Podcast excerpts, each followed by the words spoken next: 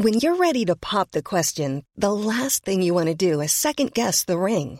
At Bluenile.com, you can design a one of a kind ring with the ease and convenience of shopping online. Choose your diamond and setting. When you find the one, you'll get it delivered right to your door. Go to Bluenile.com and use promo code LISTEN to get $50 off your purchase of $500 or more. That's code LISTEN at Bluenile.com for $50 off your purchase. Bluenile.com code LISTEN. Mom deserves better than a drugstore card. This Mother's Day, surprise her with a truly special personalized card from Moonpig. Add your favorite photos, a heartfelt message, and we'll even mail it for you the same day, all for just $5. From mom to grandma, we have something to celebrate every mom in your life. Every mom deserves a Moonpig card. Get 50% off your first card at moonpig.com. Moonpig.com. Why don't more infant formula companies use organic, grass fed whole milk instead of skim? Why don't more infant formula companies use the latest breast milk science? Why don't more infant formula companies run their own clinical trials? Why don't more infant formula companies use more of the proteins found in breast milk? Why don't more infant formula companies have their own factories instead of outsourcing their manufacturing? We wondered the same thing. So we made ByHeart, a better formula for formula. Learn more at byheart.com.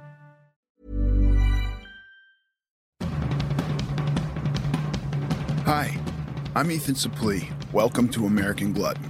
Outside of acting, my two favorite things to do are diet and eat. I have a very complicated relationship with food, and on this podcast, we're going to talk about all of it food as entertainment, food as sport, food as fuel. I'll talk to experts and the average person, just like you and me. I hate to ask you to do anything, but if you're enjoying the show, please take a moment to like, subscribe, rate, review, all of the above on whatever app you're getting it from. Gerard Michaels is a comedian, a podcaster, and a pickleball fanatic. You can find him on Instagram at Gerard Gaff. Gerard Michaels, welcome to the American Glutton Podcast. It is an honor, an absolute honor to be here with you, Ethan.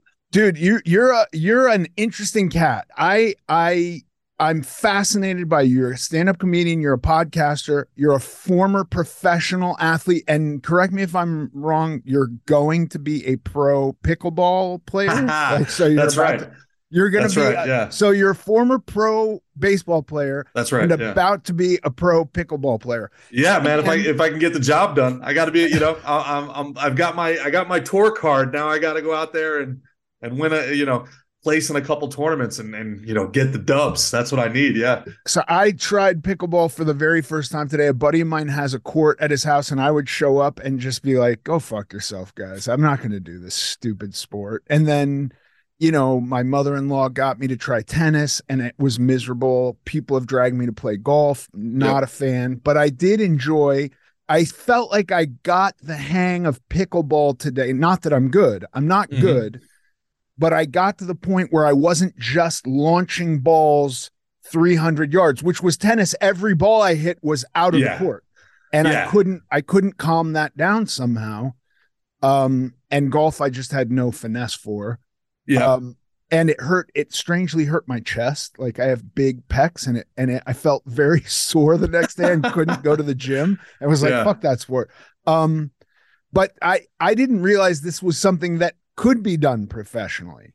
Yeah, I, I mean, listen, you know, you got to understand too. You know, professional is a very literal term. It means I got paid to do it. You know, the most I ever made in the minor leagues was uh eight. No, that's not true. I'm lying. I, I got a bump up after I was an All Star in 2000 and, and uh, 2009. I got a bump up to twenty one hundred dollars a month. My my very first contract uh, when I signed with the Cardinals out of college was twelve hundred dollars a month which breaks down to $15 an hour, but they only pay you for the three hours of game time.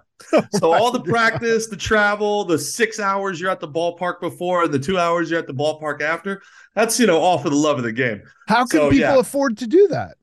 A lot of them can't, man. A lot of them can't. Actually, you know, the the the sad thing about it is, look, I I I wasn't good enough to play in the major leagues. You know, I, or, or that's not true. I don't. I, I, feel like people expect you to say that. I would, like, you know, there's a lot of people in the major leagues that aren't great Hall of Fame major leaguers. You know, I could have, I could have had a couple weeks up there, but you know, where I hit fastballs before they figured out to throw me anything else. Uh, but a lot of guys don't quit because they're bad, man. A lot of guys quit because it's just, it's not a sustainable lifestyle. Right. Um, and, and uh, you know, I, I'm a big believer. And then, and then I got into comedy. another really lucrative profession. So the uh but that's why I'm I'm a big believer of the you know the kids that I talk to and I used to coach. And now like when young comics come up that's a weird thing when you've been in comedy for like 10 years and people start asking you for advice. Like I have any of this figured out. Right.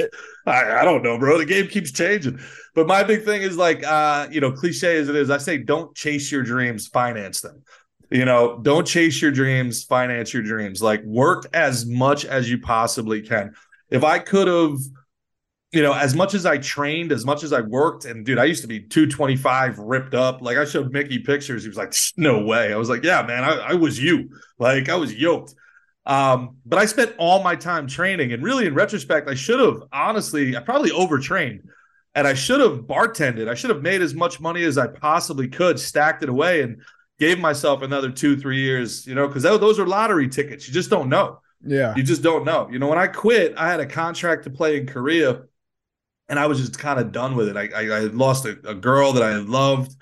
Uh, you know, I just didn't have any money. She she was she was becoming an adult. She was like 24, you know, and you know, ramen noodles is weren't cutting it for her, you yeah. know, and uh, two grand know, a year is not uh, two grand a month. Two grand, two grand a month. Oh, yeah. okay, that's that's yeah. a little bit better. Two grand a month, but it's not though because this is what's crazy. You get taxed on it, which is nuts. And then you're supposed to tip your clubbies, like the clubhouse attendants that like take care of your stuff. And so the clubbies getting t- tipped by everybody, and some of the big leaguers who have big money like still tip them like they're big leaguers, and they give this guy like a, they duck him like five hundred bucks, and I'm sitting here like, yo, I'll do the laundry, I'll do right. it, I'll take that. what's bucks. happening? Yeah, I'll, what what's happening? I'm eating peanut butter and jelly every day. The um, but you know, I, I look back on it, and um, as much as I, I I loved it and I had fun, I didn't appreciate it enough. I wasn't able to have gratitude because of the struggle. And also you know just you're such a high intensity person. You're so hyper ambitious and you're focused on your ambition what you don't have. Yeah. Um you know and i and i again i think you know i was on the razor's edge for so long that you know i think part of uh, of my downfall after it was over was just like this this uh this big fuck it moment like man i sacrificed everything. I did everything they told me to do. I did everything the right way. You couldn't find somebody who worked harder than me. And then it didn't work yeah. you know? And it and it didn't work for something that was like out of my control. Yeah. You know like they cut you you know? Why? Because you're not projectable. The fuck does that mean? Well what does projectable think... mean? Oh they can see a future sure, that's what they say. Yeah, yeah. They got a crystal ball back there and says this player is going to end up being better than you are. Right. And you're like, what? That no, absolutely not. I'm going to be better. I'm better than him now. I'm going to be better than him. Um, and, and you know that that makes it very, very bitter, very, very hard. And actually, believe it or not, it's helped me help some of my comedian friends and help some of my actor friends uh, who go for roles, and then they're like, "What am I doing wrong?" And I'm like, "Bro, they just pick somebody else. Yeah. If you if you think it's about you, you're gonna kill yourself, man. You're gonna you're gonna you're gonna become so self-loathing. There's gonna be so much self-hatred, and I can only speak to that from experience. Like yeah. I hated myself. I was so I was at war with my body. I was at war with myself for failing me. Uh, it took me a long time to understand that. I think honestly, I was trying to kill myself in retrospect, and I just didn't have the, I just didn't. I, I lacked the constitution to the the long term the quick slow way. suicide, the very yeah. the the the fifty year plan. Yeah, yeah, yeah, it, yeah. It, it, and if it, if I made it to the fifty year plan, I would have been like, yeah, I suck at this too. Jesus, uh, I can't do anything right. Um, yeah, yeah, man. Uh, One, so, well, okay. So the fascinating thing to me here, here's the most, and and like, first of all, being a comedian, that's fascinating. We could talk endlessly just about that because I do think that's a very interesting, weird, tough life. until you are selling out arenas and you're like and then you're just like a rock star who tells jokes but you went from being a professional athlete in insane shape. And then in our conversation a lot of the conversation we had on your podcast was about losing that shape outside of sports. Mm-hmm. and now you are still obsessed with a sport. Like for me when when i was at my heaviest i like the, the idea of playing sports i was just like i want to i want to stay away from my friends having conversations about just having an affinity for sports like i don't want to be anywhere near that simply because i don't feel athletic and you um are still uh, like you're rabid into a sport I love it. Uh, I'm a competition junkie. I'm an attention junkie. I'm a I'm a narcissist. You know, I'm a um, I, I I'm you know what I I think I am to be honest with you, Ethan. I think I'm antiquated technology. I think that my body and my mind were were just made to be peak performance on a medieval battlefield. Like Right. that's like I, I give me a battle axe and, and mount me on a on a on a you know on a freaking rhino and let's rock, man. You know, Yeah. I'm fearless, I'm crazy, and I will do it all as long as you tell stories about me at the mead hall after. Like, let's rock, bro. You know, like like It's um, such a fun perspective, honestly, you know, because even now today, like, I, you know, I'm very lean, but I'm under, I'm overweight as far as like the BMI goes. And, Mhm. and like, I, th- yeah, but so is every defensive end in the in in the NFL. So let's Sure. BMI. Let's no, let's- yeah. listen, I'm very lean I, it, comparative to like America. I'm a very lean person right now. But even at my size, I think about sports and I go like, that's not for me. I'm not, I'm not athletic in that way. Well, it's it's it's not sport to me is not about being athletic. You know, um sport to me is about there's a big difference and and Mickey and the guys at the gym talk about this a lot, right? And there's a big difference between can't fight and won't fight. That's a big big difference, right? And I don't need you to be good at the sport. I need you to want to play. Right. I need you to, you know, and and like softball. I play softball on Tuesday nights with a bunch of guys, great guys. It's where I've met all my friends down in Florida. I moved down to Florida with nobody. And between pickleball, softball, jujitsu, I have this whole group of human beings who I've I've loved and I care for, and they support my my comedy, my shows. I support them. It's community, man. You know, and, and the best part about the pickleball community is, you know, women and older people can get in on it just as easy. Like like a 65 year old woman can smoke me in pickleball. If she's got hands, if she's got game, uh, you know, she can just dot the line. Like there's this one girl, man. There was this one woman we we were playing. I don't want to say she's in her 50s, uh, and she was a D1 college tennis player. And you know, the she is just like, and we're pretty good, you know, we're 20 years younger than she is. And dude, she's just like, she's hitting more lines than Charlie Sheen. Prime Charlie Sheen didn't hit as many lines as this chick. She's just she's just lighting up the white man. And a little spin here, a little hey, how you doing there, a little dipsy dink over here. And next thing you know, it's like, yo, are we are we losing right now to to to to the first grade teacher? what's what's happening here? And I love that. You know, I also, you know, I, I love the the aspect of it, you know, from from a perspective of I cannot. I don't know what it is in my brain. I, you know, the the slick and thick crowd has has diagnosed me as as ADHD, which I don't know if that's something you develop later in life, but I, the the you know the the pieces are lining up. I can't do five minutes on on a treadmill. I just can't Right. do it. Right. I, I I will lose my mind. I can't hit the bag for six rounds. I'll lose my mind. I'll play pickleball for two and a half hours. right. I'll play basketball for two hours. You know, I, I'll play a sport until my body gives out. So you know, there, there's something to the the activity. And when I when I finished with baseball, I didn't miss baseball. Yeah. I didn't play baseball for 10 years. I hated it. I missed my teammates. Uh, you know, it's cliche. I missed the clubhouse. I missed the dugout. I missed the guys. And uh, it was having to go into the real world. Ethan, I got to tell you, I don't get along well with non athletes, man.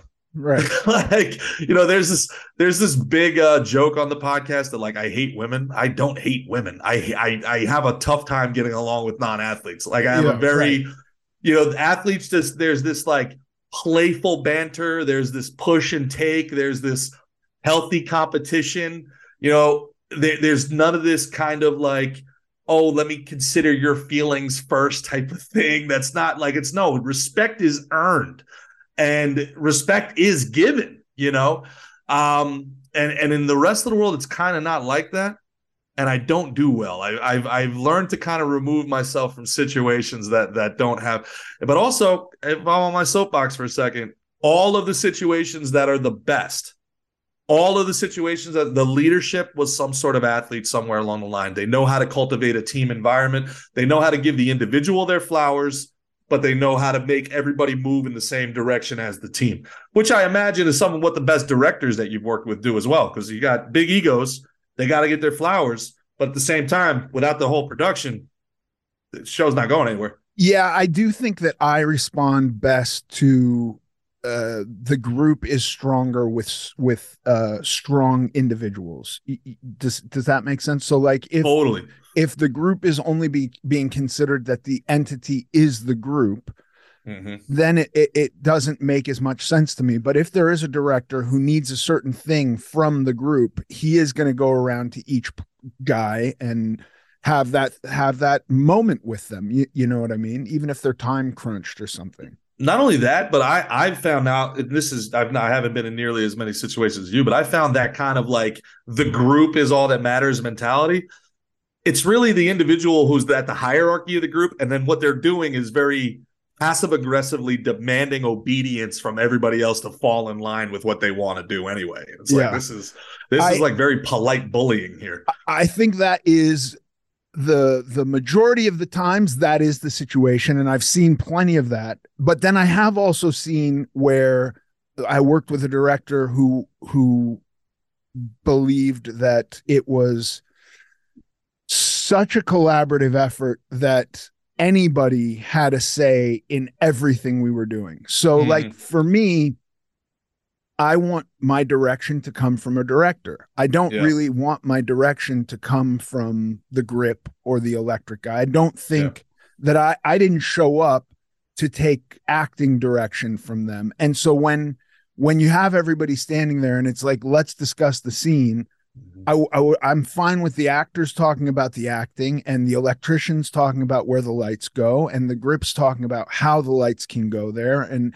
and the camera talking about where the camera can go.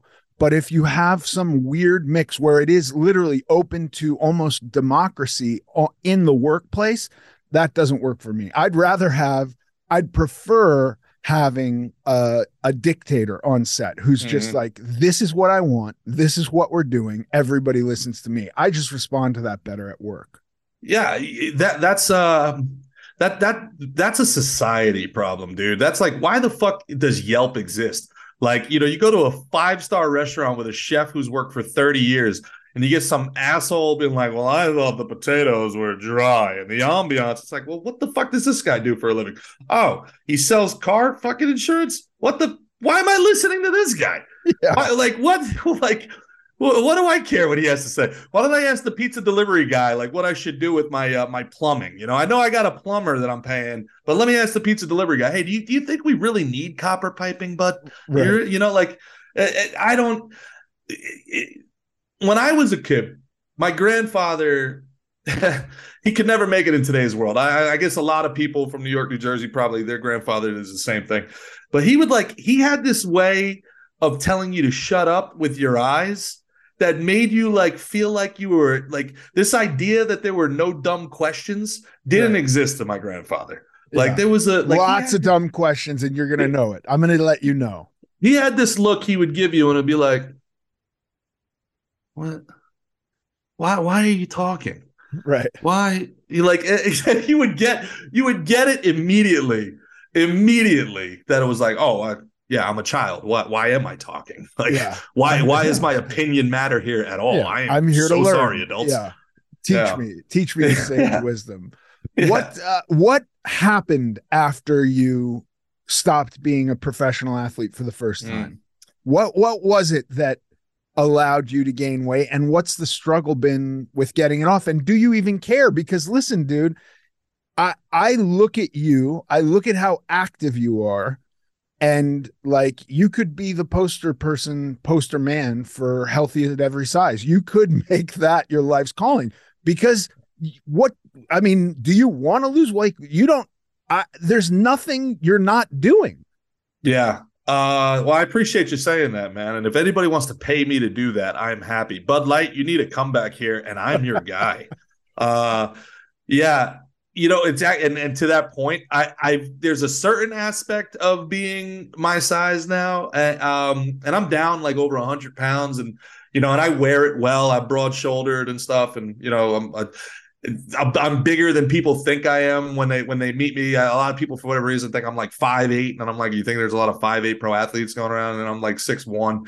So, uh, it works for me because everybody, uh, especially at the gym, I have a funny story. There's there's a great guy. I won't say his name. He's a great dude, and he's a, a pro fighter. And he, he's like, I will smoke you in pickleball. I see all your pickleball posts, and I will smoke you. I'm like, brother, there's one very easy way to find out. Right, let's play and pickleball. We, we paid we paid for a we played for a, a hundred dollars a point, and uh, that nice watch I had on uh, the show was was paid for by him. Wow. So, uh, but um, yeah, you know, so you could you could really take people that that is one thing that I kind of do like a little bit is like you know now when I do things um like i was a three-time all-american man. Like i like i'm an athlete athlete. I can move uh but nobody sees it coming. And then you like you're looking at them and they're like what is going on here?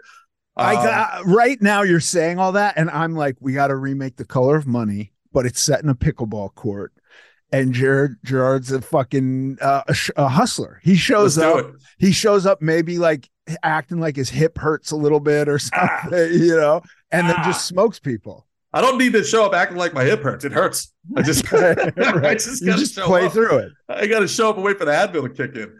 Um, but you know what, man? I've never answered this question honestly. I've always given a funny answer to it. I've always given. I'll give you the. I have so much respect for you and, and what you've gone through and, and your willingness to be vulnerable. Uh, now I'll be honest, I don't like talking about this. I'm very embarrassed talking about this stuff. Um, the internet exists, and I've chosen to live a, a very uh, public life, so there, there's no hiding from it. I hate it, dude. I hate it. I hate that it's a chapter of my life. I feel so much shame and embarrassment that I have to. I, have done therapy, and therapy saved my life.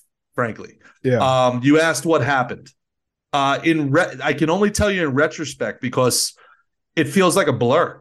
Yeah. Uh, it feels like I woke up one day. It feels honest to God like it's two different lives. That Gerard Heron, my real name, who was that guy, the baseball player, the athlete, he died. The day his career ended, he died. That person doesn't exist anymore. Uh, Gerard Michaels was born sort of from the ashes, the rebirth of that. And a couple things that I've learned in trying to save my life really was that guy was a great athlete and a really shitty human being, uh, a really bad person, a womanizer, um, a, a, a very selfish person with my family. Now, in my mind, while I was doing all of that, I never felt any of that because in my mind, I was doing this for them. I'm going to become famous. I'm going to become rich. I'm going to change our family fortunes. I'm doing this for you guys. I'm sacrificing for you guys. Like, dude, I would wake up at five o'clock in the morning uh, and do fasted sprints, take sleeping pills to go to sleep, wake up, do uh, a high intensity cardio workout at 12 to spike my testosterone. Now, I never took steroids, I took a whole bunch of pro hormones and shit to mimic the effects of steroids because that was legal. And I probably destroyed my body in the process. Like Almost GNC 100% definitely. test booster type 100%. Stuff. So like andro, right? And and this is also believe it or not, this is why I'm an advocate for steroids in professional sports. I don't think kids should be taking any of this stuff in amateur sports. But in professional sports there's just way too much money on the line. Um, and other people are going to do it. Like so, like this stuff is readily available in, in the in the Caribbean. It's readily available in South America. It's readily available in Asia. It, it, it gives the American kid an unfair disadvantage that these what? guys I want to really understand this. Steroids are readily, readily available there, or these steroid enhan or these no no steroids steroids themselves right steroids right, right. themselves. Gotcha. Yeah. Uh, and in many ways, that's a cleaner way. So instead of taking so like one point, I would take andro, and I was taking like a thousand milligrams of andro a day. like you know uh, androstenedione and it's completely legal walk into a gnc now, it was legal in 2006. It wasn't legal in 2007. Right. So, by the letter of the law, I did everything the right way. But for like the intention of what they're going for, absolutely not. And, you know, now it's still happening today, Ethan. I'm not going to call out name, but like they figured out that you can keep your testosterone at a certain level and it you only test positive if it goes above that level. So what all these guys are doing is they're just they, they have all the money in the world. They have doctors helping them just keep that level the whole time. Right. You know, so like they'll spike. Like dude, they've got things now like they got lozenges, right? That you could take. And let, let's say that you've got an at bat coming up. You could take a lozenge the inning before and your test will spike right before you're at bat. You know, you go, you, you kick off. Is at one o'clock. You pop a lot. Uh, you know, one of these one of these test lozenges. It's at twelve forty five. You know, and then by three o'clock, it's you know your test is kind of back back to its baseline. If you if you have a random test after the game, you know you'll you'll test your test will test high, but it won't be it won't be high enough for you to pop. So like all this gray area stuff, and I'm I'm, I'm getting off on a tangent here. Forgive me that that sort of stuff the the kind of experimentation we all did with our bodies it's an it, i cannot describe this enough. People we we glorify professional athletes and we should because it's so hard and so competitive and you have to sacrifice so much. Even if you are born with all of the attributes you they, there's so much sacrifice that you have to do. But it's an extreme activity. Right. It, it's it's like people want to push their kids into this I think you should. It's a noble endeavor, but be aware of the entire process here. Well, th- but there's also, I mean, listen, kids in sports, I think there's so much value in having kids in sports. Little League, the the soccer, I don't know how big soccer is on the East Coast, but on the West Coast, I think it's called ASYU, something like that, where that's like the big sports for kids. And you mm-hmm. go to the park every Saturday and you got kids from you know, two to 14 playing soccer. I think there's something good about getting kids active. You know, like when I was a kid, which was even a generation, I think, before you were a kid, we we just left our house. Sure. You know, when we were little kids, I, as a parent, never once was okay with my kids just walking out the front door and saying, see you later, and then expecting them to be home for dinner. You know what I mean? So there's mm-hmm. a a lot less uh, physical activity. So, like, I think about that. I think what you're talking about, yes, that putting your kids into sports with the idea that this is going to be a lifelong thing and a passion and doing it professionally, that's got to be insane pressure for a kid. Yeah, it is. It is. But more than that, man, it becomes your identity. Yeah. And just like anything else, like, and that's part of life. Like we all kind of find we all get in where we fit in, you know. But like in middle school, I was a little bit of a late bloomer. I was younger than everybody else. I was like very, very young for my grade. I was born in Brooklyn and uh, December 31st is the cutoff for school. So when we moved out to Jersey, I had already started school. And the, the cutoff in Jersey, September 30th. I'm a September 28th kid. So I was like the second youngest kid in my grade every year. Um, so I developed a little bit later. I, I, was short, fat, braces, the whole nine in uh, middle school. I got picked on, uh, but I was always a good athlete, and I got respect from everybody by being a really good athlete and also then being a tough kid. Uh, and then uh, I, I'll, I'll, never forget eighth grade, the final uh, semester. I think you know they called them marking periods back then or whatever. But the the final marking period you could for the last two weeks uh, leave eighth period if you were going to play football for the high school in the fall and then they'd let you go up and do spring football and like kind of like introduce you to the game and i was like hell yeah get me out of here right. uh, and then I trained and I lifted weights for the first time in my life. Um, because because I had always heard, you know, I, I, was good at baseball, and these old timers always used to say, "Oh, lifting weights is bad for baseball." so I never lifted. You know, I was in seventh grade. Who lifted weights back then in seventh grade? Now all these kids are lifting weights at five and six, yeah. doing plyometrics. Um, but that eighth grade summer, I lifted weights, and my body, my physique completely changed. I went into high school three inches taller with some traps and some pecs and all of a sudden the women are looking at me differently and all of a sudden you know the bullies are apologizing and you know and and then uh it's a pretty cool feeling when you're one of like two freshmen in the whole school playing varsity and you're walking around the freshman halls with your football jersey on. It's intoxicating. Yeah. Um and you you realize man you know it, it's it's like optimal capitalism man. It's a meritocracy. It's like all i got to do is work harder and get better at this thing I like anyway. And I'm going to get all these things I like. I'm going to get my name in the paper. I'm going to get chicks. yeah, sign me up. And I'm, I'm in. Yeah. I'm in. It's a no brainer. I'm in. Yeah, for sure. I'm in, bro. I am in. Um, but I, but uh, you know, at the same time, I, I was still a geek. You know, I was still in honors classes. I still like drama. I still was in debate club. You know, and it's you know, uh, I, I'm taking honors classes as a uh, freshman and sophomore, and I'm in, you know, they, they got all the remedial guys from from senior year and an honors freshman class, and I'm with all my teammates, you know. So yeah, um, that becomes your identity. That becomes your life. I was a jock. I was an athlete. You know, I was a scholar athlete. I was a smart jock, but I was a jock. I still am a jock. And when that kind of ends, when that gets ripped away from you, uh, you have a serious crisis of identity. Um, yeah you have a really my story is not atypical. There's so many guys I played with that have it way, way worse than me, that had it way, way worse. When the game is done with you, it's just done with you. And we don't we don't do a good enough job in any any sport, really. You know, there's guys I played with. Um, I won't say his name, but he's a great guy, first round draft pick pitcher. And this dude had you're just the body's not made to throw 100 miles an hour, man. Something pops. And after one year, two years, three years, the organization starts going, "Hey, man, are we going to get you on the field or what? We pay, we give you a lot of money." And he starts feeling that pressure. And don't forget, at that level, you want to heal your body. Six weeks, there's a pretty good guy playing those six weeks when you're out.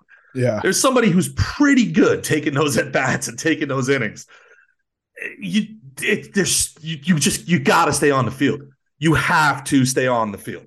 Because um, because if you don't, you're saying you're giving your competition basically at that point, your competition isn't really the other team. It's the people who are waiting for you to take a break. Oh yeah. 100%. 100%, man.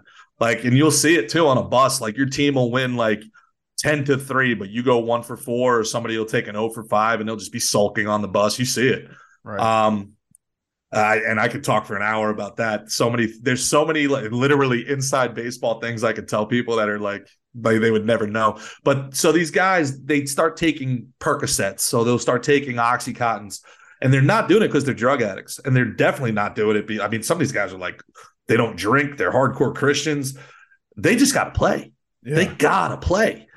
Uh, and after a while, your body create, you know, your body creates a dependency. And then when the team cuts you, you know, you don't get to say, "Oh, okay, body, we're a gym teacher now. We don't need to take Percocets anymore." Nah, right. it's it's in there. And then mix in the crisis of identity, mix in the the immense depression. It's a death. Um, this is gonna sound so stupid. I I recognize it sounds stupid, but um, my therapist basically was like, you know, you have PTSD. And I'm like, that is insane. That's an insane thing to say. And then she's like, well, your your biochemistry doesn't know that you weren't on a battlefield. You were in a group of people that you thought were brothers. You saw them die, get released or or or traded. You had the threat of death over you every day.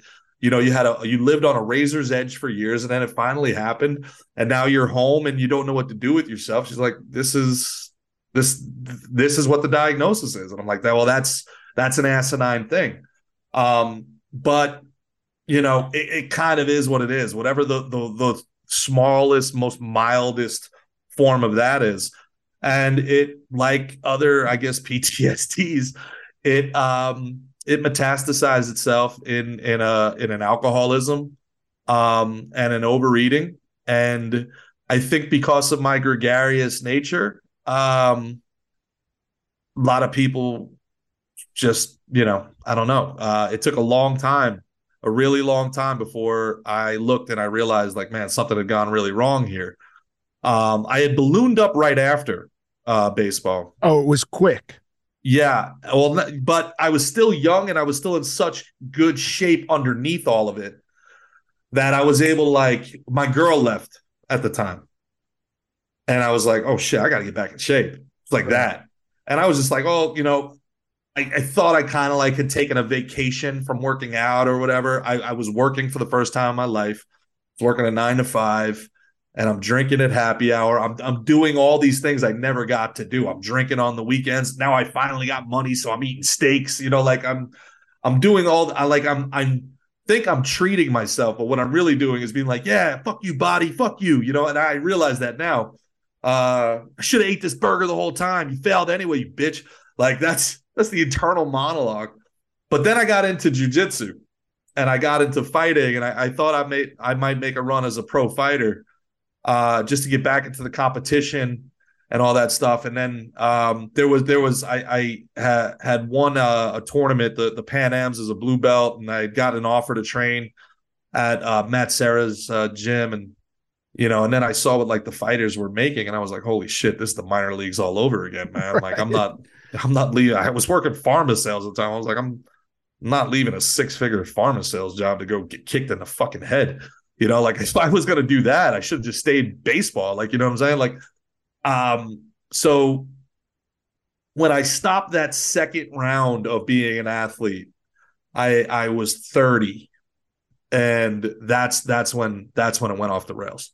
Right. That, that's when it really went off the rails. Um, when we talked, you talked about this moment of like waking up one day and being surprised by it and how it happens so gradually that it's not and and I could relate to that so much because I have like in my almost 50 year memory um there's so many instances in the last 20 years that I got on the scale that it's it's a blur like I can see the scale going up and down in my head mm-hmm. just replaying those images but from prior to that there's like three times that I got on the scale, and every time was shocking. And every time I went, how did that happen? Sure. And, and and you talked about something like that, and I was like, that's such a relatable experience, man. Where where you're just you're just you see something, you go like, that's not fun, you avoid it, and then it's much worse the next time. Yeah, man. Yeah, I wouldn't wish it on anybody, but it's it's the truth. And you know, I had always been able to lose weight really, really fast.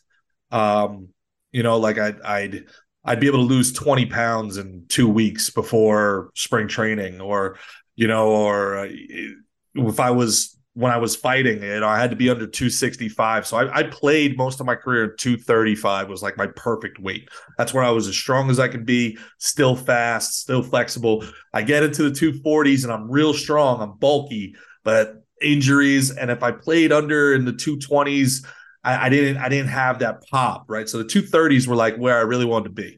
And then when I started fighting, like 250 was like real. I was a I was a beast at 250, and I could still move very fast for my size. So I was I was a very like impressive. Like I wasn't a lumbering 250. Like I I was like I was I was ready to go. Uh, so I would walk around at like 275 but look like I was 225. I just right. I just had like the mass and and but I was still like I was 275 with like a 36 inch waist, you know what I'm saying? Um you know, just just a strongly built guy. So seeing those numbers wasn't as jarring for me. And then so when I would be like 32 um and I'd see like 275, I'd still think of it like it was like muscle mass 275 Right. You know, and I would be like, all right. And then the next time I'd see it, it would be 295. And I'd say, holy shit, I'm almost 300 pounds. I got to do something about it. And then I went to do something about it. And I would work out as hard as I worked out. I would get out my old planner, my old base, and I would get hurt. Yeah. You know, I'd hurt myself. Or or I'd get so sore lifting legs that I wouldn't work out for a week. Yeah. Um, and again, I didn't know this was at the time. This is all in retrospect, trying to like do like what happened here. And I'm going through this, and that you know, so now I work out as hard as I possibly can for one day. I feel like a beast, but I don't work out for seven days. Right, right. You know, Yeah. or I or I I pull my hamstring trying to, you know, squat 600 pounds for because because I can. Yeah. and then I can't do cardio for the next week. You know, and, and these little things happen. Then you look up one day and you're like 310 pounds. Holy shit, I'm 310 pounds. And you look it in the mirror and well, you start growing a beard out because I don't like how I look with two chins. And these like these evolutions.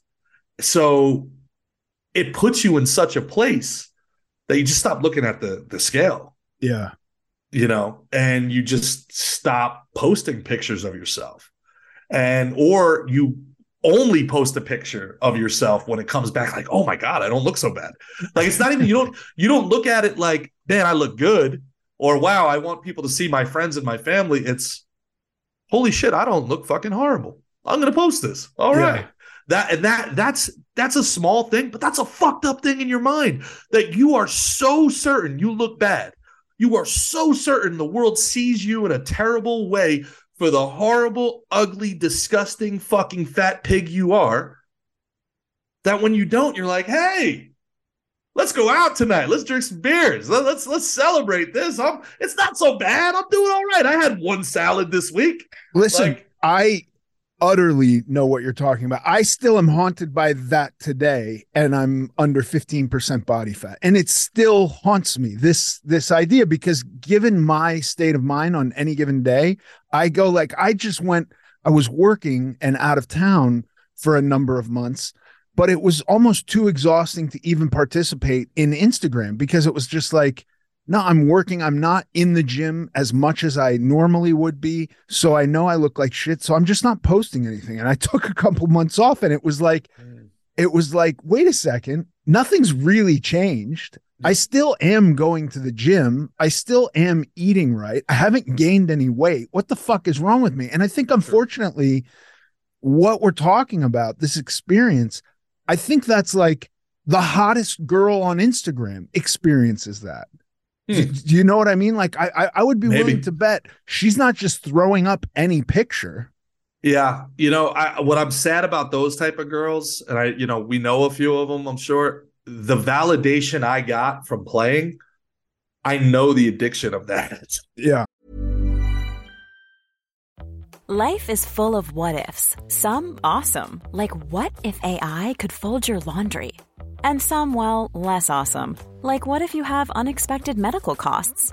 United Healthcare can help get you covered with Health Protector Guard fixed indemnity insurance plans. They supplement your primary plan to help you manage out of pocket costs. No deductibles, no enrollment periods, and especially no more what ifs. Visit uh1.com to find the Health Protector Guard plan for you. Ever catch yourself eating the same flavorless dinner three days in a row? Dreaming of something better? Well, HelloFresh is your guilt-free dream come true, baby. It's me, Keke Palmer. Let's wake up those taste buds with hot, juicy pecan-crusted chicken or garlic butter shrimp scampi. Mm. Hello Fresh. Stop dreaming of all the delicious possibilities and dig in at HelloFresh.com. Let's get this dinner party started. Millions of people have lost weight with personalized plans from Noom, like Evan, who can't stand salads and still lost 50 pounds. Salads, generally, for most people, are the easy button, right? For me, that wasn't an option. I never really was a salad guy. That's just not who I am. But Noom worked for me. Get your personalized plan today at Noom.com. Real Noom user compensated to provide their story. In four weeks, the typical Noom user can expect to lose one to two pounds per week. Individual results may vary. They're getting it from that. That's a that that's a very sad thing, man. If you're getting validation from the internet, you are in deep, deep trouble. Yeah. if you are deriving your personal self-worth from the consensus of the of the you know anonymous masses you are you are in deep waters, friend, uh, because that is that that's a fickle environment, man. Um, and, and I don't know if you're this way, but um, a hundred people can come up to me after a show and tell me it was a great show and I had a great time and ask to, ask to take a picture. And then I'll see one comment online of somebody was like, that piece of shit, you know, that hack bastard. And I'm like, hey, buddy. Yeah. What what exactly was it that you didn't like? Listen, you know, that's all I want to do. And it's the, the, the, I don't, the hundred that like me, I don't care. There's and a the one that hates thing. me, I want to be like, why? Yeah. You know, the- and it's that it's so it's that same thing where it's like, you know, somebody tells me so if I get a compliment, Ethan, and, and I know this is gonna sound like bullshit, but this is the fucking truth. Even now, if I get a compliment, if a girl comes up to me and she's like, wow, you're handsome, I don't believe her. I think she's lying or someone's putting me on. if somebody's like, you fat piece of shit, I'm like, all right, well, he's telling me the truth. I disagree with him, but all right, at least I know he's being real. and that's that's fucked. It's fucked. You know, it like it's it's a weird thing because everybody thinks I'm like this overconfident. I, I'm confident in these in things that I've read and things like if if you want to talk to me about something that I feel very knowledgeable on, I'm not going to acquiesce. I'm not going to be like, no, okay, well, different opinion. I'm like, no, you're you're wrong. No, this Right. this happened. No, but if you're like, you know, hey man, you're handsome. I'm like, okay, yeah, sure, I get it. Yo, you're handsome too. Or this yeah, are you setting me up here for other. something? Yeah. Very weird, man. It's very weird. It's a very weird feeling. It, it- Um, it is, and there, there. I'm sure some very smart psychologists could explain to us why we are attracted to negativity like that. Because I'm, I, I, I'm with you. You know, if I put a picture up and get fifty or hundred people saying like, "This is really impressive," or "This is helping me," that Mhm. makes me feel good. But the thing that will catch my attention most and kind of uh take up the majority of my thought process is like you're doing it wrong or you look like shit or you're still fat or anything like that. And I'll be Mhm. like motherfucker I'll spend some time you know thinking about this and coming up with a witty comeback. But but I- I think the the greatest thing I I love Joe Rogan but like the thing that I love that he says repeatedly is don't read the comments and I think he's very right. And I try Sure. very hard to stay away from the comments because you put something out there. I hope people enjoy it. If they don't, go fuck yourself. Sure, sure. There's no doubt about it. You know, we had a um a big discussion. I'm uh I'm good friends with uh Eva Lovia, uh the former adult entertainment star, current adult entertainment star, and she's looking to rebrand herself as, you know, Candace. She's brilliant, brilliant woman. Um, really, really smart.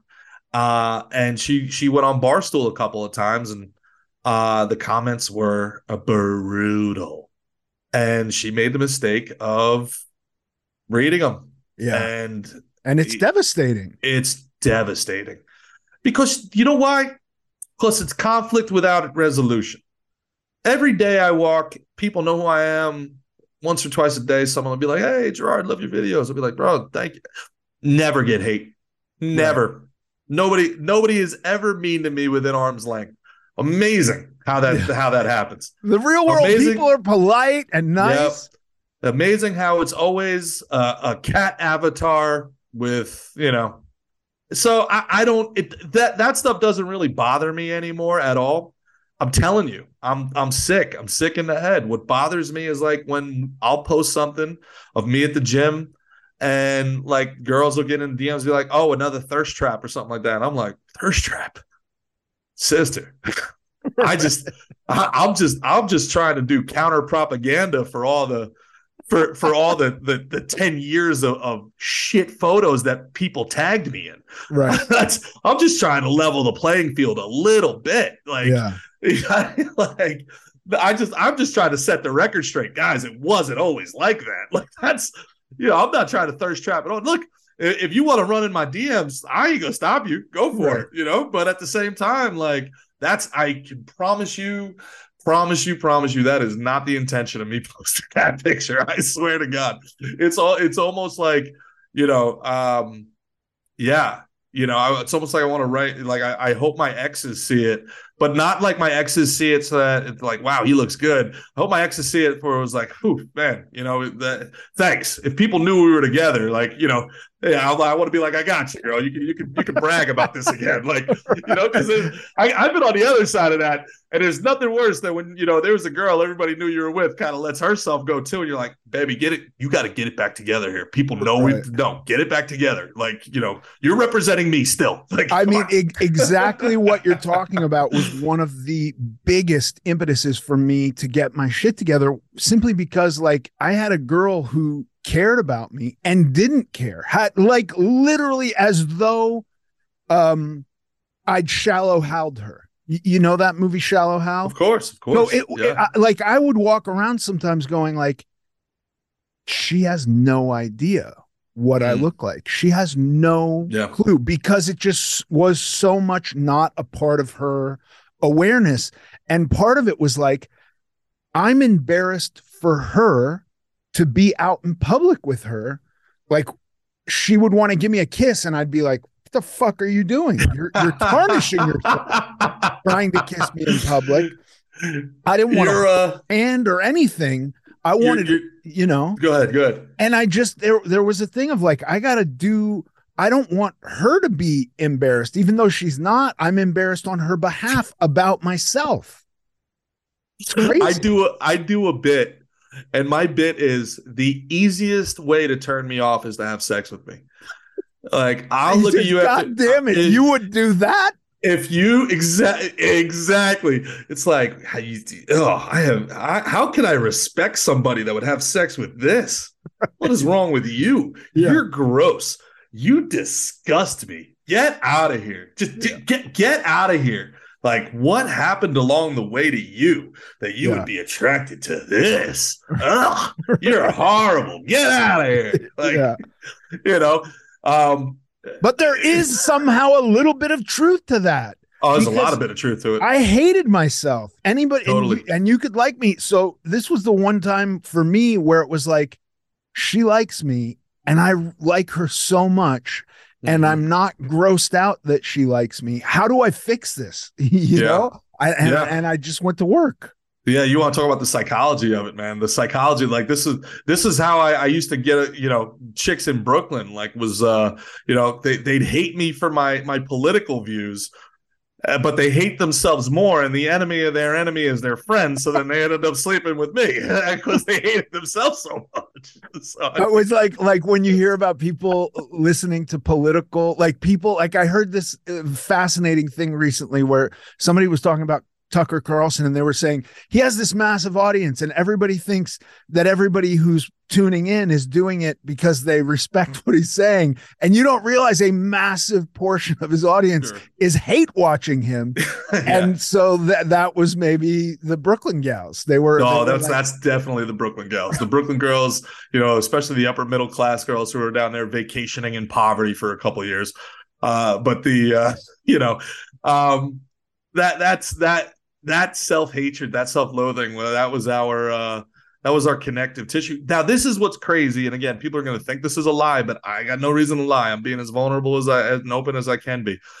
I I got a lot of women, even when I was at my heaviest, man. I had long hair, I had this long beard. I get these hot like biker chicks. I'm I'm on tour with Catfish Cooley. Like I I got a lot more women then than I do now. Uh, you know, and and part of it is I just don't. I'm not actively pursuing it the same way I am. I'm not out at the bars every night. I'm not in those environments. But you know, that's like one of those like people when people ask now, right? Like, how did you let it get that bad? The answer is I I was unaware. I really I didn't look at myself in the mirror. I didn't weigh myself. I didn't take pictures. And I wasn't getting negative feedback loops in the way that would make you want to change. I was still hooking up with hot chicks. I was still getting gigs. I was now there was embarrassing things. There was things where like I debased myself in certain roles that I that I'm now ashamed of taking, or you know, gigs that I, I'm ashamed of now.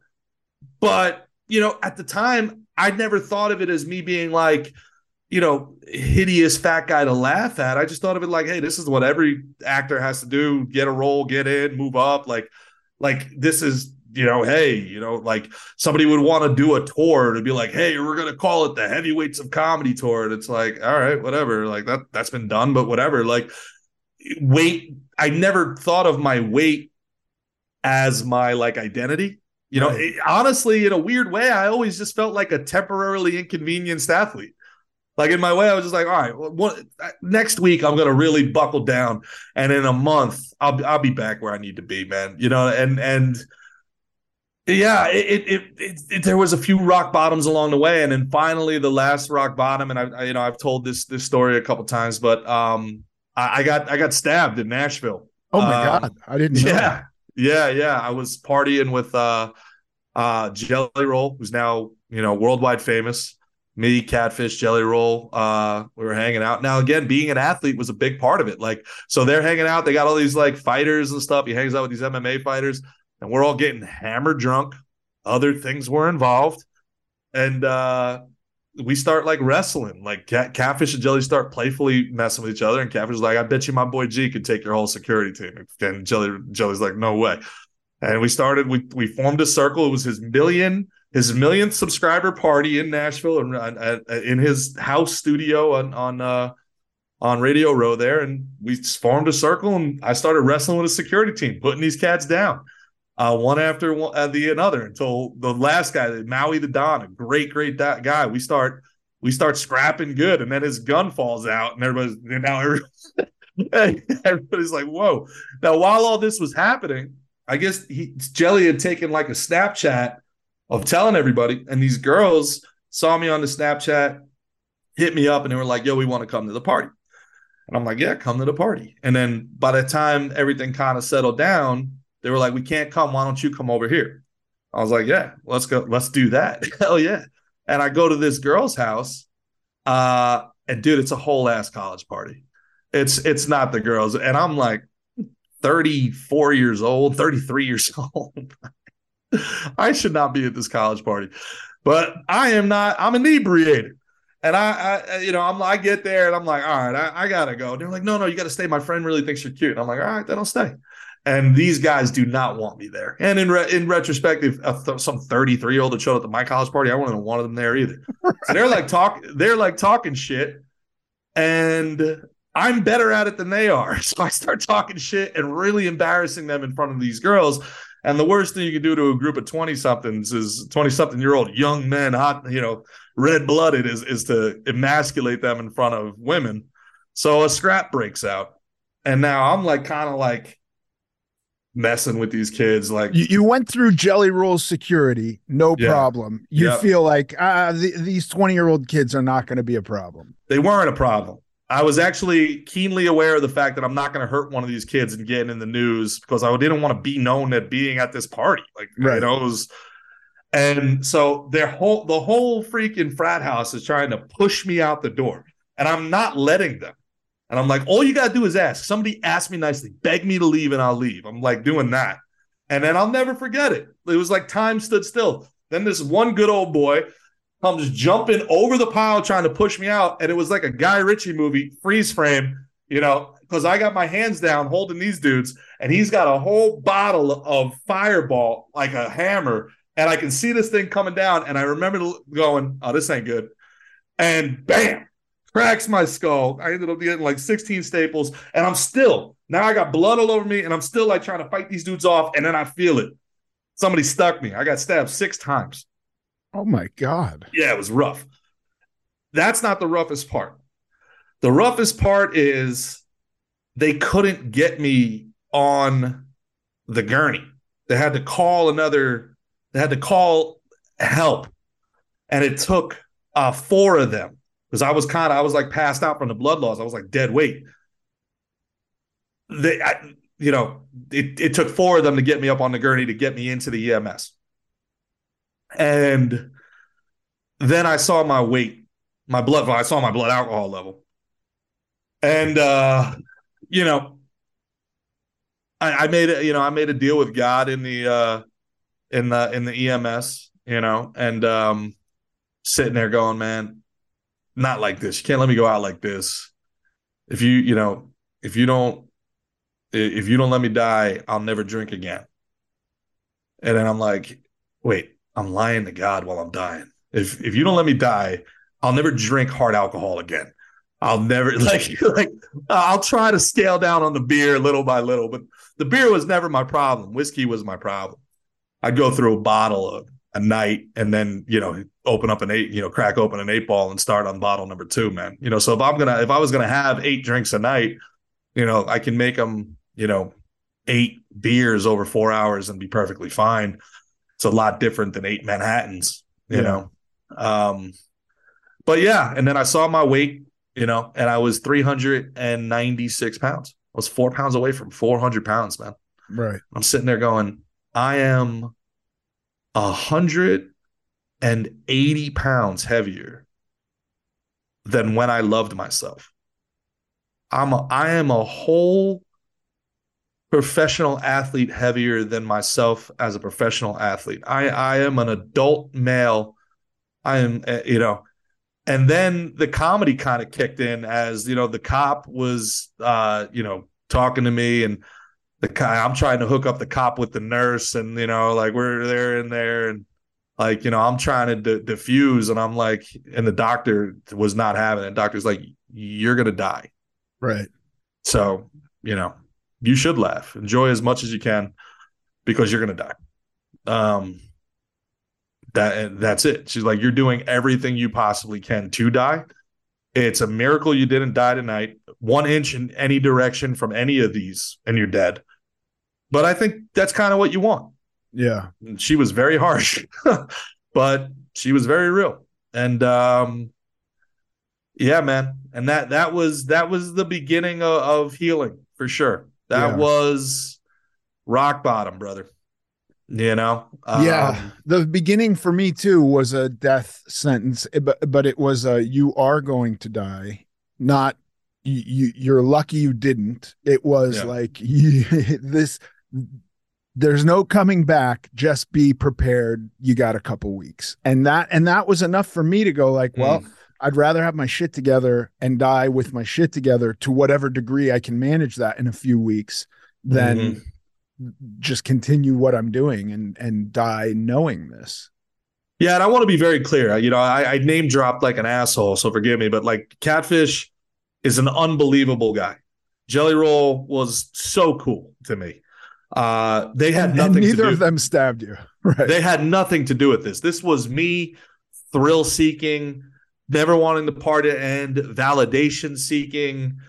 You know, just you know, going out on the hunt. I, I did, dude. I did this all the time. A lot of times, I think I really got into comedy not because I was passionate about it, not because I loved it, not because I was good at it. I think I, I gravitated toward, towards comedy because it gave me the excuse I needed to be on the road and at bars. I think I got into comedy because, you know, if I was telling my girl at the time, like, hey, I got to go to the bar Tuesday, Thursday, Friday, Saturday, from, and I got to be there from eight until it closes, babe. That's that's a pretty that's a pretty you know that's a pretty big red flag. But I'm like, yo, I'm working. That's what I got to do. Yeah, you know. And by the way, I'm gonna spend. I'm gonna make two hundred and fifty dollars tonight, and I'm gonna spend a buck fifty at the bar. Right. yes, this is my business help, plan. You can help. You can help me rent this much, bet this month, bet. I got a big gig coming up next month. So you took off, you took off hundred pounds. How did you do that? Slowly, painfully, uh, gradually. Yeah. Um. You you know. Is you it, isn't something... there something? Isn't there something like? You, you said like the number at the time was shocking to you and and, yeah. and i think it is quite like you know you wake up one day and you go like how did my hair get this long you're not yep. you're you're not aware of it every day as it's no. happening but you no. go a year without a haircut and then there's going to be a day where it's surprising right and maybe leading up to that there's some awareness of like yeah it's on its way to getting long but the day you you go like this this is too much whatever that is you know you want it off. You fucking and you want you want it off or you want to bury yourself in a hole as deep as you can find. Yeah. And um you know uh not hating yourself coming to terms with the fact that you can't change the past um the embarrassment was really really big. Uh, I tell you, one of the one of the first things that happened was I, I had to remove myself from situations, and the second thing was was frankly, COVID was kind of a blessing for me um, in the beginning, and then it turned into a real curse. But uh, I think for everybody, obviously, I'm not alone on that. But you know, it allowed me really to, you know, center myself and and um, you know, just get a, get away from people while I was doing this work that I needed to do. You know, like um, the very first time I went back to the gym when I got home, I was in my hometown. You know, my my girl, the girl I was with for four years, um, we we had a place together in Jersey City, and and she ended up she left. She had had enough, and she should have. She shouldn't have stuck around as long as she did. And when I finally went back to the gym, and this is a place I had loved my whole life, Ethan. I I spent hours every day. This was my social life. I in my hometown, staying at my parents, and I'm taking an accounting of myself. And I'm 33 years old. I'm in my parents' fucking house sleeping. I'm 400 fucking pounds. And I I sat in the in the I sat in the the parking lot of the gym and I fucking cried for an hour trying to trying to build up the strength to go into the gym. I was so ashamed, and I, I, I was praying that nobody would notice me. I've spent my whole life trying to be noticed, and I was I was like, man, please don't notice me. Please don't know anybody in there, please. Um, it was I I couldn't believe it. It was like paralyzing.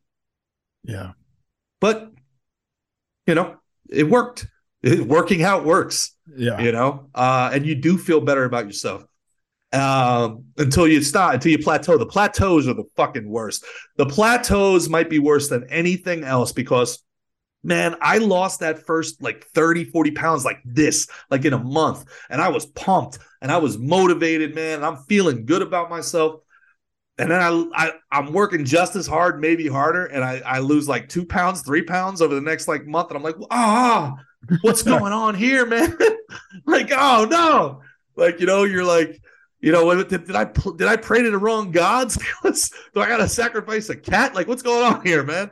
Um, you know, that those natural plateaus, understanding water weight, understanding how your body changes as you get older, understanding like these sort of things. And you said the biggest thing on the podcast. This is what I was I was going to say, and this this is what resonated resonated with me um, this cut me to the core of my being, brother. It's it doesn't have an end date. Right.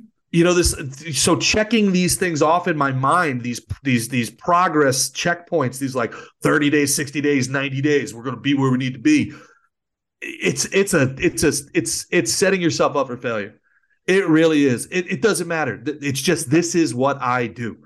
The the no different than like I, I wipe my ass every single time I shit. Right. There's not like it's not like I'm on a 90 day wipe my ass program. Yeah, every I mean, single time. It, it's. It, I mean, it, there's so many great analogies. I brush my teeth. You know, you go to the dentist. The dentist says you don't have any cal- cavities. Are you done brushing your teeth? You've you succeeded. You don't have to brush your teeth. You don't have to worry about it anymore. For, and look, that's not to say there's probably a person or two or ten or a hundred who were a hundred or more pounds overweight, lost the hundred pounds and never had to think about it again. Fine. Fuck them. That's not me. That's not my experience. I lost multiple hundreds of pounds multiple times. And every time I thought I'd reached the finish line, I gained it back. Mm. Yeah. So, yeah. The, I, the other big thing is like the social aspect too, right? Like, you know, this is what we do when we're sad. You know, yeah. hey, come on, come on over, man. We'll, we'll, you know, grab a bottle of wine and, and we'll watch a movie. We'll talk, you know, we'll talk about it. You know, the, the, hey, you want to go out on a date? What do we do on a date? We sit and we eat and we drink. Hey, you guys want to get together on Friday? Yeah. What are we going to do? Uh, so full circle back to pickleball. Yeah.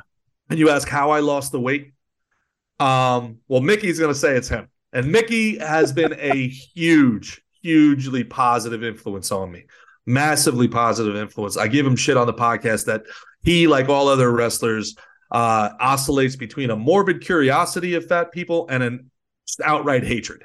Um, you know, but uh, he's really been phenomenal, man. And that kind of it, it it takes the good part of the competitor out of me. Like, oh, you're working out, I'll come to your gym and I'll work out. Right. Oh, you're you know, oh, oh, you're eating clean, and he does it too. He's like, what are you eating over there? I'm like, well, I'm not eating the chocolate cake, that's for sure. I would never think of that. Yeah, uh, yeah. We're athletes. We don't eat yeah, we're, cake. we're athletes, Mick. Yeah. you know, he he's he is as far as like an accountability buddy goes, I couldn't ask for better. He's he's unreal. And he doesn't have to be, and he's incredible. Um, you know, Phil Heath, another friend of mine who was really, really, really, really supportive, really, really, really helpful, really brilliant guy. Uh, and he hooked me up with a meal plan program that's that's been pretty life changing. Um, but they've been messing with uh, my orders, so I'm not going to give them a free shout out. But the uh, but the uh, the other big thing, and this to me is the biggest thing, Ethan, is I realize now I'm a community guy. I can't go to the gym alone every day and get it done. I can't, you know, I can't I'm not the guy who's going to go to the track and do my two miles and listen to my iPad. And, and like you said, the people that can, God bless them. The people that say running is my therapy, I think you're weird, but God bless you. You yeah. know, uh, I need pickleball. Yeah. I need to play with other people. I need to meet other people. I need some sort of social aspect and uh, competition. Uh, I need community. And if anybody's listening to this that's younger, community fades as you age. Uh, that is something I was not prepared for in retrospect. I was not prepared for the structured environment to disappear, where, you know, hey, here's the next six weeks planned out by your trainers, your coaches, everything. You know, go to the, we're going to the gym as a team at this time. We're doing stretching at this time. We got our trainers at this time you got to do that yourself in the real world and I wasn't prepared for it. And, and, when I say prepared for it, it's easy to set those times. You're just not accountable to anybody. What's going to happen if I don't go? I'm going to get cut. No, I'm not going today. I'm hungover. I'm not going to the gym at six o'clock. I'm hungover. I'll go after work. Oh, uh, I had to sit in two hours of traffic. I'm fucking not going to the gym. I'm tired. Multiply that by eight weeks. you know what I'm saying? So, yeah. But if I have a softball game, I'm going. I'm not going to hang my buddies out to dry. If I have pickleball, I'm going. I'm not going to hang my partners out to dry. You know, that accountability to the team, the group environment. You know, I, everybody and their mother used to make fun of um, CrossFit back in the day. It was like the lowest hanging fruit for uh, for for comedians before Donald Trump came onto the scene. Uh, but CrossFit, I get it now. I, I don't like it personally, but I get it you're not paying 250 bucks for a workout. You're paying 250 bucks for a community. Yeah. You know, you're paying 250 bucks so that you're around like-minded people. Like, hey man, that's happy hour now. I get it. Pickleball's my happy hour. I used to go to the I used to go to the bar, have a couple drinks, meet some people, bullshit around, decompress a little bit after work. That's pickleball for me now, man. I go out to the courts for 2 hours, hang out, play some games. That that's it, it's my bar. Yeah. You know, uh, even better in places like, you know, uh, Nashville, Houston, where the pickle bar has a bar. but does it? Is you know, that true? Yeah, chicken, oh, chicken and pickles. It's blowing up everywhere. It's awesome. Um, there's these like it's like a bar in the middle, like a tiki bar, and then they got all these like pickleball courts around it. It's sick. Um, but yeah, so that social aspect, very, very, very important. And if you're younger, your friends are going to get married and then they got their family to take care of and people are going to get they're going to go to work. And then you know it used to be really easy to find people to play pickup basketball with and then it becomes impossible. Seek that out. Don't allow your life to become sedentary. If i can go back and tell 26 year old gerard one thing it's like dude well i should have joined the military really if i really could do it over again. Like dude join the military. Uh you know but if I could tell 26 year old Gerard anything, would be like, dude, you got to get into a rec league. You got to get into CrossFit. You got to get into something. Get into jujitsu quicker. You got to get into something with other people. You're not gonna get. You're not if you just go to the gym and all you care about is aesthetics, you just you're not going to care. You're you're not motivated. It's not there for you. It becomes a chore. Life gets complicated.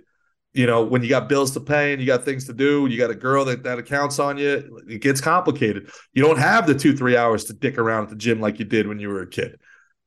You know, get in with something. You know, I don't I don't know if it's, you know, a fitness class. And it, you know what? Try them out.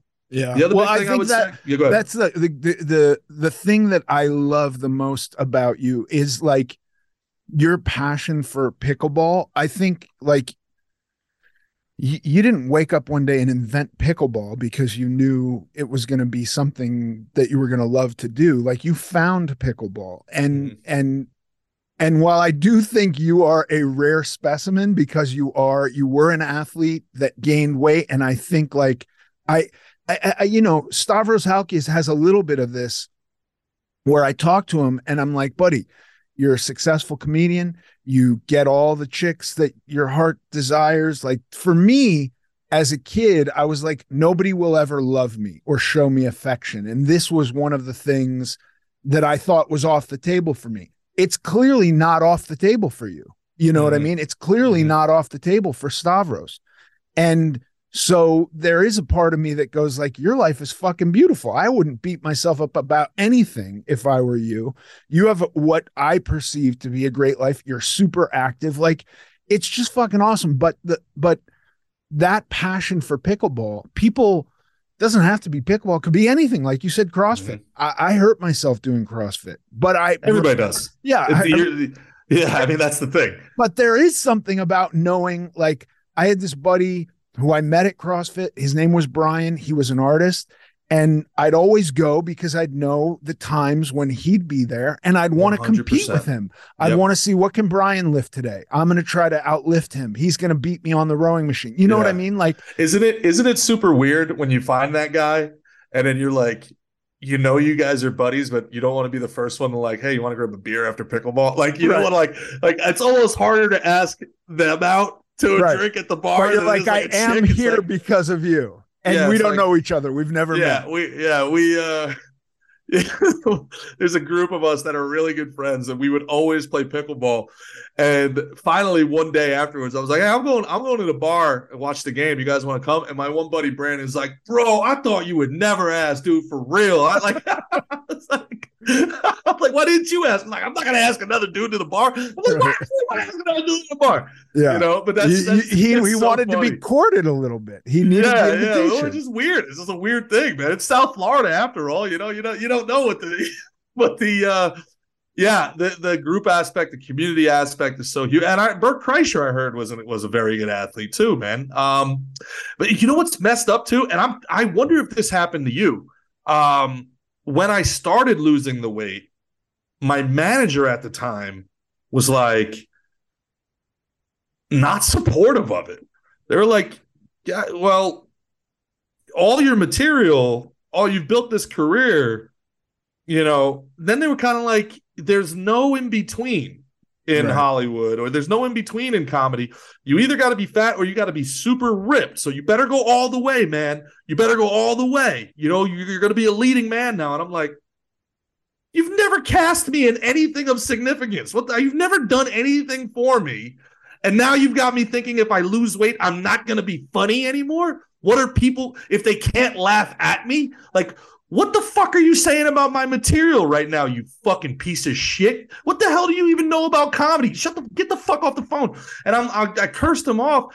And it's all I thought about for like two days. I was like, man, is he right? Am I? Right. Nah, a lot of my jokes are self-deprecating. Wow. Uh holy mo but frankly, it was hacky material, dude. Yeah. It, it it forced me to come out of my comfort zone and actually like write some real material. Yeah. Um and I got more political because of it. And uh I never wanted to be political either, man. But like this time I just couldn't sit there and not do it. And then I got an audience from it. And then he was like, What are you doing? What are you doing? You got to be apolitical.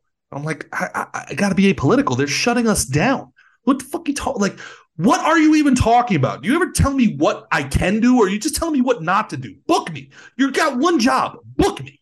Like, that's it. You know, and not my manager anymore. So uh I I I had there was nobody ever told me not to do it because but listen dude I was 550 which is uh, another level from 400 400 I remember 400 and 4 listen we're we're it's not it's not like I'm demeaning the amount of weight you lost those are rookie numbers. You got to get those numbers up son. Yeah but I think there comes a point where people are just like well thank god he's going to live longer. That's a mm. big one you know and and so there was a but there i definitely got conversations at a point where they were like maybe you're done. And i'm yeah. be like I, I, I have another 200 pounds to lose. Yeah. Y- you know um yep. uh but and then it definitely messed with my career. There were lots of jobs where uh casting directors just didn't want to see me because i was too thin you know and you and imagine that. It's crazy but they wanted a fat guy. And yeah. i wasn't i didn't fit that mold anymore. It, it, it, you know entertainment is such a weird i i don't really blame them either. I started my career very heavy and mm-hmm. did the majority of my best work very heavy. So you know to to completely change the way i look sure it's it does my feelings aren't hurt that people aren't calling me up and going like you know you need to be in remember the titans part two as the fat guy mm-hmm. yeah so you heard it here uh young aspiring actors uh 500 pounds is how you get booked right. forget that that what that's going to be the uh yeah, that's what not the Stanislavski method. What's that? The, yeah, no, that, the souffle method. Yeah, yeah, yeah, yeah, Just gain weight, eat it. Yeah, that's all. Just nah, it's dude. I I honestly think that's bullshit because with the way that at, at your level you're not doing student films. You know they can look what they did with Brendan Fraser in The Whale. You know they they can they can make you look any way they want you to make. You know, sure. so I, mean, I, I, think that's yeah, but I don't. I, I've thought about that and like the part Brendan Fraser played in The Whale would have been an amazing part for me mm-hmm. at 22. But I don't want to put on a fat suit now. I, I hear you. Yeah. You know? Yeah, totally. And also, man, you're just a good actor. You don't need to either. It's not you're not a gimmick. Yeah. You know, I mean, you're you you've done such amazing roles throughout your career too. Uh, and and I don't just like you, you know, don't want to be defined by that. I don't want to be defined by it either. That's why, exactly. as much as that that manager sucks, like I don't want self-deprecating, you know, fat guy does stuff humor to be like, oh my god, that guy did a cartwheel. He's a oh, give the give the dolphin a fish. No, yeah. like that's you're better off without that manager. I think a million percent. Ah, uh, yeah, yeah, yeah. I, I, do need some sort of management if anybody's listening. But that guy, no, that guy was terrible. Yeah. Um. Yeah. It, it, I don't know, man. I, I think you know what you said yesterday, man. Again about being in being in your head and and you know having those moments of like waiting for other people to leave and then doing what you do. And you know like i can remember being out with people for dinner and eating a salad that i didn't want because i was like hey see? And like but also i could also remember being with my ex my ex's family and uh, we'd be at like a family party in Connecticut, and all of her uncles would just be staring at me as I go up to like the the buffet table, and I'm like, okay, uh, like Am I am I not supposed to be putting the food on my? Pl- oh, it's too much food. Oh, okay. Yeah. yeah. I'm not good enough for her. I got it. You're you're you're staring at me with your waspy Connecticut fucking eyes. You know, like oh, I'm sorry. I don't I don't fit into Vineyard Vines. I'm sorry, guys. right. Um, yeah. It, so there was just no winning. And Mickey said once on the podcast, he was joking. You talked about like you wanted to live longer, and he was like, you know, we were we were joking around, bantering like we do. Uh, and he's like, "You better lose the weight, or you're gonna die." And I'm like, "That's hilarious." You think somebody 400 pounds cares about dying? like, like you're hilarious. Your self worth is amazing. You have no idea. Like the way you love yourself is a way 90 percent of the the world just couldn't understand. You know, and we think of self love as like something cocky or narcissistic or bad. Like it's the most important thing in the world, man. Like it, if you can't love yourself, at least just cut yourself some slack, man. Yeah. You're not perfect. This life does not come with a handbook and there is no time machine, man. There is no time machine. You, you have to be at peace with the past and you got to understand again, one of the things I loved what you said is, you know, th- this thing is a process. There's going to be ups, there's going to be downs. You know, you you got to be in it. that You got to play the long game, and you just got to say, "Look, this is my cross to bear." Yeah, other people can eat can eat loaves of bread. I can't. Whatever. Uh, I can bench 500 pounds. Other people can't. Is what it is. Like we all have our things, man. Like you, you have to have a certain amount of self love, but the the people that want to help other people and and I don't know if it's a scare tactic or it's probably really their trepidation. It's like you're gonna die, man. I love you. I want you to be around. When you're telling somebody who's depressed, when you're telling somebody who's an alcoholic who hates themselves, who, who, who you become an alcoholic because you can't stand the reality that you're living in. Right. I can't stand this reality that is me. I, I can't stand this. I don't want to be this, but I, I I don't know how to change it. And I and when I try to change it, it's very painful, the sacrifices I have to make, and I don't see the results. So when people are just like, "Oh, just lose the weight," it's like telling a bald guy, "Oh, just grow the hair." Right. Like it, it, they don't get it, man. And so this idea of like you're gonna kill yourself, and you're like, "Yeah, I know." and you're supposed to feel bad about it, but inside you're like, fingers crossed. Like, right. yeah, what do you yeah, mean? Of course. I, that, you think I want to live like this forever? It's, it's a it's a it's a it's a weird thing because it, I, I think that at the end of the day, like those kind of pleas, those kind of like intervention type things, it never worked on me. And I, have rarely seen it work with other people. You know, I have mm-hmm. people mm-hmm who contact me is like, please talk to my son. And I'm like, does your son want this conversation? There's no, mm-hmm. there's really, I think there's no point in me randomly pleading with your son to change his life. The, the individual has to want to change. It's got to come from within them. And I think that there can be something said for like telling people you love them and you're concerned because you don't want to have something bad happen to somebody and, and regret and think like I, I thought this so many times and I never said anything. And had I said something, maybe they would have changed. I don't think that's true, but I, I do think like that's the that's the space I say like, yeah, I had people talk to me out of concern a number of times. And mm-hmm. there were a number of times where I thought like I'll I'll at least appear to be changing for their benefit so they feel better but I sure. didn't really do it. I didn't really make a change until I woke up and went, I need to change. Totally. We had a, a, a cross dresser on the show a couple weeks back uh, after the incident in Nashville, and they're they're considering becoming trans. And I'm like, well, this idea of considering becoming trans, I thought like you're either in you are trans or you're not. And we had this really really great conversation, uh, and what she said was that you know this is the trauma from her childhood playing out very abusive mother and she you know and, and, but the mother always commented on other women's clothes like oh my god that's so beautiful oh my god that's amazing where'd you get that and that was the only positive he'd ever heard of his like his mother was so nasty and negative but in his mind women's clothing is beautiful and then he started cross-dressing and he was expecting everybody to you know kind of uh, come after him, but he would be in the gay community and he would get so much validation. Oh my God, you look beautiful. You you you look amazing, and that validation felt so good, and, and, and they weren't getting that validation anywhere else. And on a different level, again, I totally got it. Yeah. Why I like sports, why I probably gravitate towards pickleball right now is that, yeah, I, I started playing pickleball for cardio. I started playing pickleball to lose weight. But along the line, I liked that people thought I was good at pickleball. I liked that people were like, hey, man, like it was a long time nobody wanted to sit next to me on the bus or the plane. Yeah. But now people want to play with me on the court. You know, uh, it's not a small thing. You know, it, that that that that validation means something. Yeah. And again, that's why I say gravitate towards sports. Uh, you know, if you're a big guy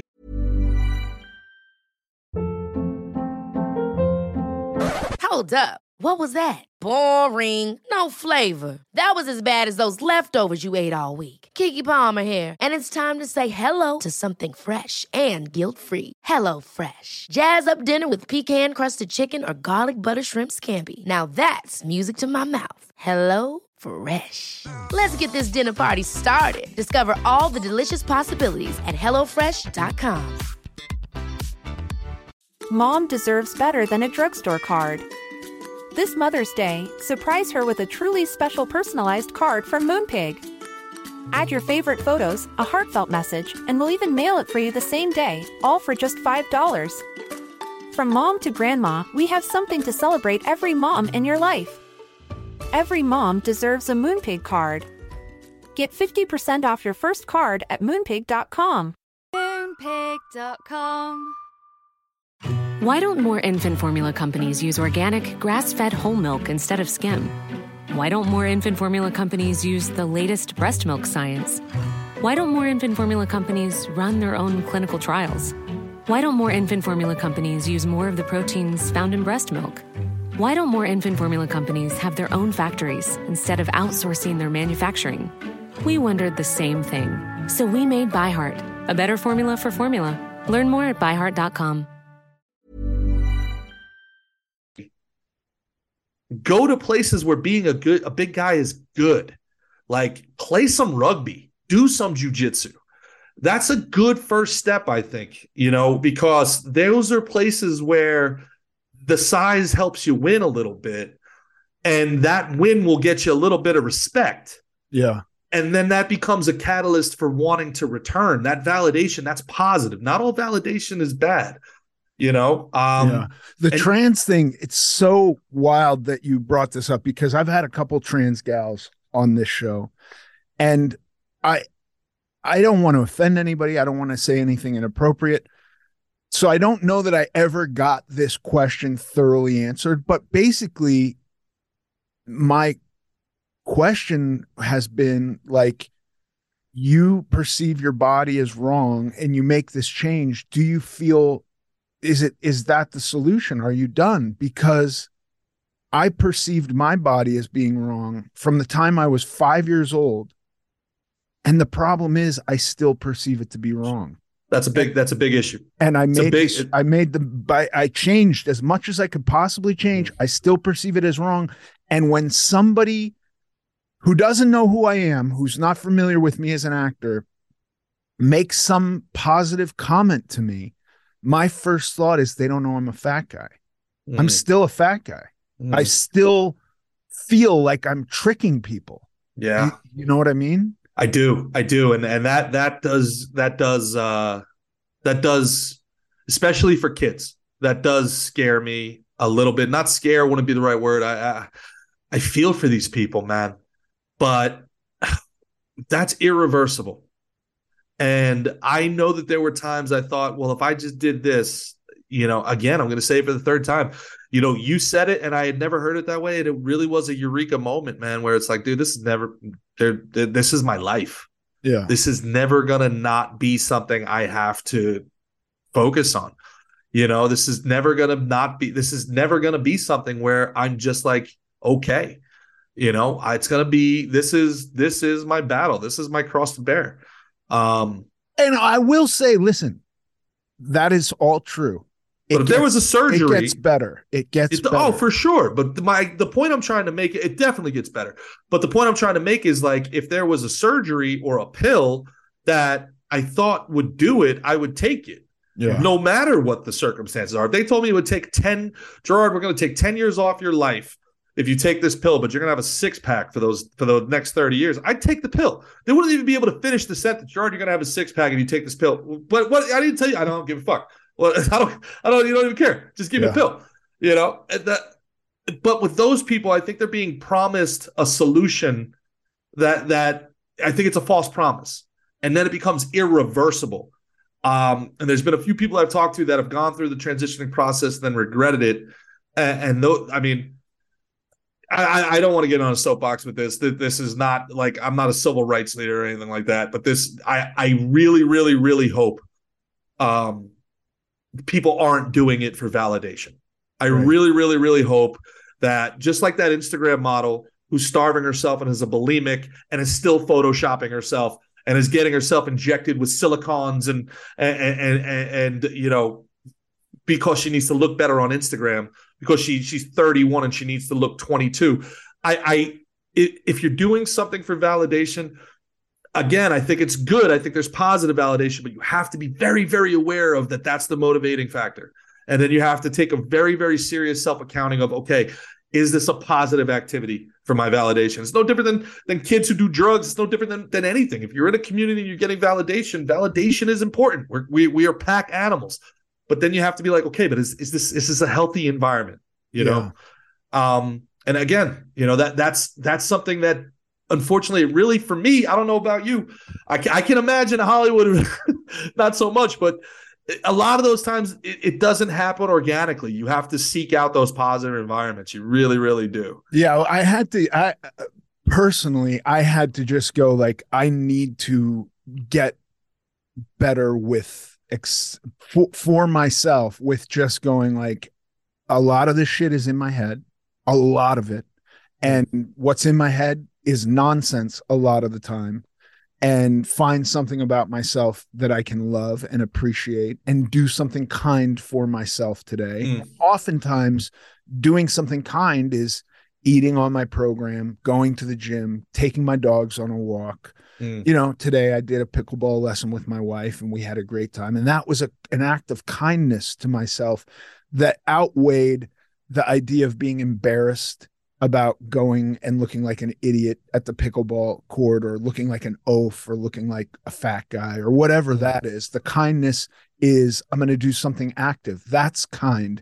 Kindness oftentimes was thought to be like I'm going to withhold myself from the environment because the environment shouldn't have to be subjected to me.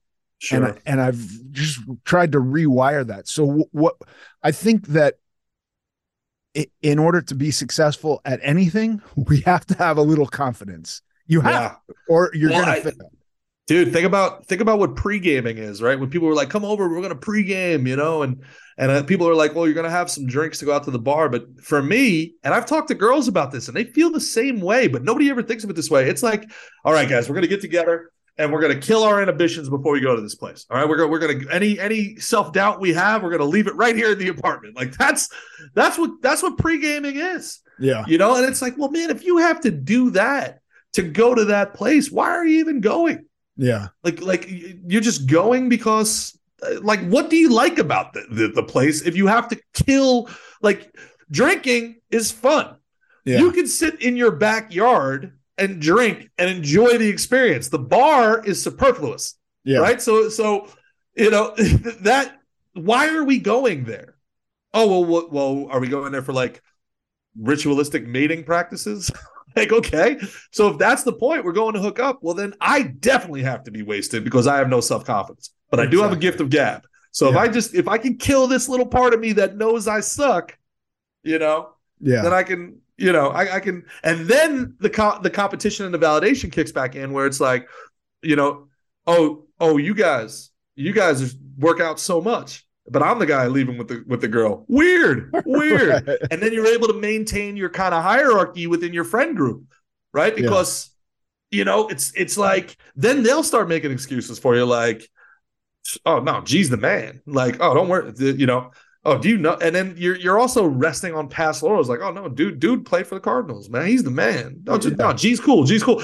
And it never, it never even dawned on me. Like when people say that, I was always like, well, my friends are really bigging me up, good stuff. But no, my friends are excusing why they are with me. Right. My friends are excusing to this group of strangers, this group of women, like, why would they hang out with this this slob? oh no, he's the man. Yeah. Oh, you know, oh, you don't even oh, know. You don't even you, know what's in know, that slob. Yeah. It, uh, yeah. And now in retrospect, I mean, how embarrassing is that in retrospect, you know? So, you know, but again, um, all, all you can kind of do is, is, take accounting of it. Um, you know, again, why I, I, I try not to talk about it. I mean, I want to normalize mental health. I talk about mental health a lot. I want to know I, I believe therapy saved my life. Um but uh yeah, it's, this is this is difficult to talk about, but you make it's it easy to talk topic. about, man. It's a heavy topic, and I've been there, and I'm still no puns. Come on, we're all in it. We're all in it. Gerard, thank you so much. This has been a wonderful conversation. Yeah, Ethan, man, I I really appreciate what you're doing. Uh, your your your openness, your vulnerability. Uh, it, it's it's so powerful. It's commendable. I think you're saving lives, man. I really do. I think I think you're saving lives, bro. I'm And, saving uh, my. I'm definitely saving my own. I'll tell you that much. Yeah, and uh, you know, once once once you're ready, we'll get you out on that court. We'll play some. Yeah. We'll play some two v two, baby. I love it. Thank you, brother. And now for the Q and A. Today's question for you is from Joe. Hi, Joe. Joe asks As someone who has binge dieted and been a binge glutton, I'm concerned just how badly I may have screwed up my liver, pancreas, and metabolism in general. How does one heal his or her metabolism if she or he has in fact messed it up with binge dieting, gluttonous cycles? With gratitude and respect, Joe. Joe, great question. Your metabolism. Here's the thing. Unless you have uh, like a thyroid condition or something else, y- your metabolism is just the amount of energy your body requires to function.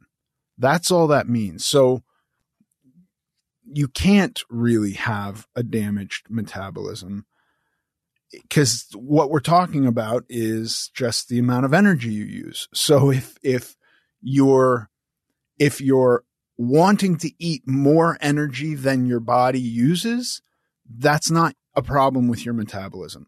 That's a problem with hunger cues and you know um the, th- there could be all manner of reasons for that, but it's not like I I require 3000 calories a day and I, I don't know how to explain this better. Like you're, you're most likely your metabolism is fine. You just want to eat more than your body needs to produce the amount of energy your body needs to produce. This isn't a broken metabolism. This is a, a, a problem with needing to eat less, really. Um, I had to have this really ho- horrifying conversation with one of my kids once where she said I had a sl- she said she had a slow metabolism. That's not really a thing. You, you just are eating too much. Um, so I, I think you know if you're if you're consuming food and your body's not digesting it and your body's not getting the energy out of it, then there are certainly problems there that you could look at. But the the slowing that your metabolism does while you're dieting comes back as soon as you start eating again.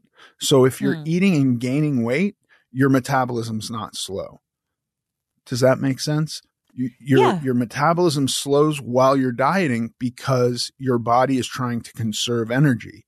And when when it's said the metabolism slows, what is actually happening is you're moving less. So your body requires less energy to survive. That's Mhm. what's happening. When they look at like a guy lost weight on a diet and should require X amount of energy for his size now, but in fact requires less energy, food, it's because um, his non exercise active thermogenesis, which is all the movement that you do outside of going to the gym and exercising, has slowed because your body is sending signals going, there's not enough food, we're starving, slow down. It's not analytical thought. This is just uh, stuff your body does. Your body will slow you down and stop making you move so much, which uses energy, so that you will stop starving and losing weight.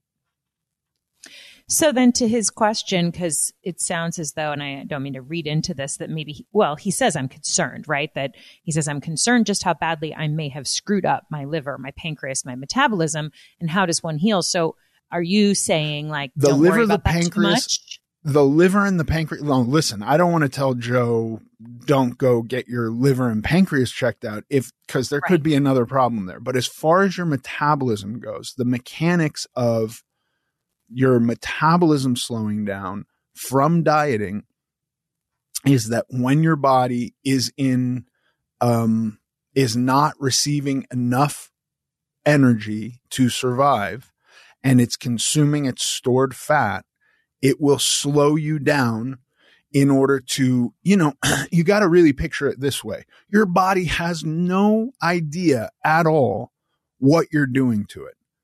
Hmm. When you're getting it fat, it's happy. It thinks you're, you're in some situation where there's lots of abundant food. It's relaxed. There's no stress about that.